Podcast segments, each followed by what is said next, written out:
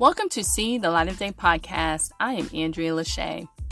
The verdict has come out, and Tory Lanez has received a sentence of 10 years in prison. What do you think about Tory Lanez's sentence? Do you think it's too long? Do you think it's too short?